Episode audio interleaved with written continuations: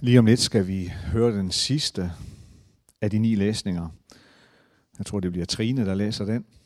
Og der møder vi Johannes, ham der også bliver kaldt døberen. Og umiddelbart efter den her tekst, så står der noget om, at der kom nogle præster ind fra Jerusalem for at spørge døberen, hvem han egentlig var. Og lige præcis de linjer og den tekst er det, der også i dag er søndagens tekst. Men der kommer nogle præster og spørger døberen, hvem er du? Hvem er du egentlig? Hvad er du? Hvad vil du? Og det sjove det er, at Johannes, han svarer ved at sige, hvem han ikke er. Når de her religiøse ledere spørger, er du Kristus? Er du profeten? Er du Elias? Så svarer han, nej, jeg er ikke Kristus. Jeg er ikke profeten. Jeg er ikke Elias. Jesus, han svarer noget andet. Han er, som vi sang i en af sangene her, The Great I Am. Jesus han svarede, jeg er. Johannes Støberen sagde, jeg er ikke. Men da døberen så alligevel presses til at sige, hvem han er og hvad han er, så ser vi, at han definerer sig selv. Han identificerer sig selv dybt og nært gennem sin relation med Jesus. Han siger om sig selv, jeg er en, der råber i ørkenen, ban Herrens vej, eller jævn Herrens vej. Eller han siger med andre ord, jeg er ikke nogen anden end den, som Kristus siger, jeg er. Jeg er ikke noget andet end det, som Kristus siger, jeg er. Og en anden Johannes, evangelisten Johannes, i sit evangelium, der, kalder, der taler han om Kristi fødsel, og han beskriver det på den måde, at ordet blev kød.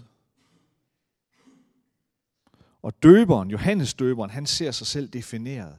Han ser sig selv som uadskillelig fra nærværet af det ord, der er blevet kød i hans eget liv. Johannes døber, han ved ikke andet, og han kan ikke andet, end at beskrive sin egen identitet i dyb sammenhæng med Jesu identitet. Jeg er kun det, han siger, jeg er. Jeg er her kun fordi han er her. Kan vi gøre det samme, når vi skal beskrive, hvem vi er, og hvad formålet er med vores liv? Kan vi svare på spørgsmålet, hvem er du?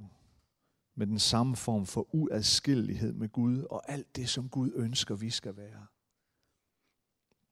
Kan vi definere vores identitet lige så forbundet, lige så tæt forbundet med Jesus.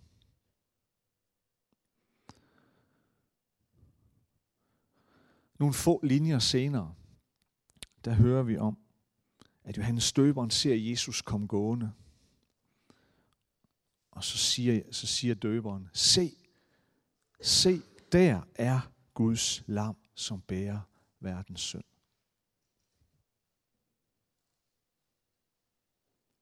Der, der går han der går Guds lam, som bærer verdens synd. For Johannes i, i sit evangelium, der er synd ikke vores eller andres moralske slaphed. Det er heller ikke alle, vi, alle vores andre overtrædelser.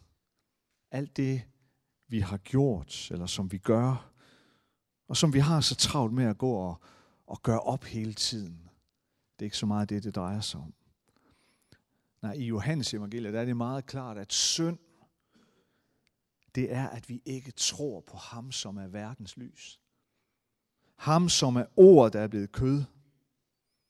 Og den tragiske konsekvens af det, det er adskillelse fra Gud.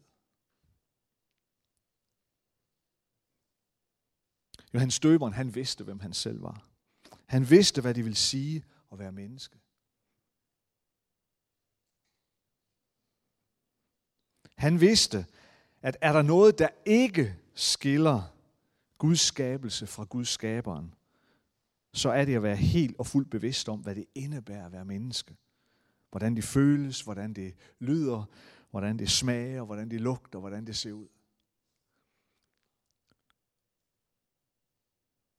Døberen vidste det om sig selv, at hans liv og hans identitet var tæt og nært forbundet med Jesus.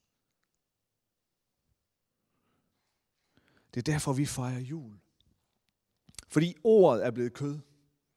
Ordet er kommet i menneskelig skikkelse for at give os vores identitet tilbage, for at give os forståelsen af vores identitet tilbage.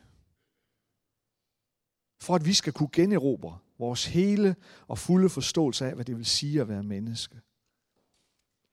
At vi er kun hele mennesker, når vi lever tæt forbundet med Gud. Det havde døberen forstået. Derfor pegede han hele tiden hen på Jesus. Se, der er han. Se, der går han. Det er ham, og det er kun ham, der kan give dig den identitet tilbage. Følg ham. Vi skal synge sammen igen. Vi synger glade jul.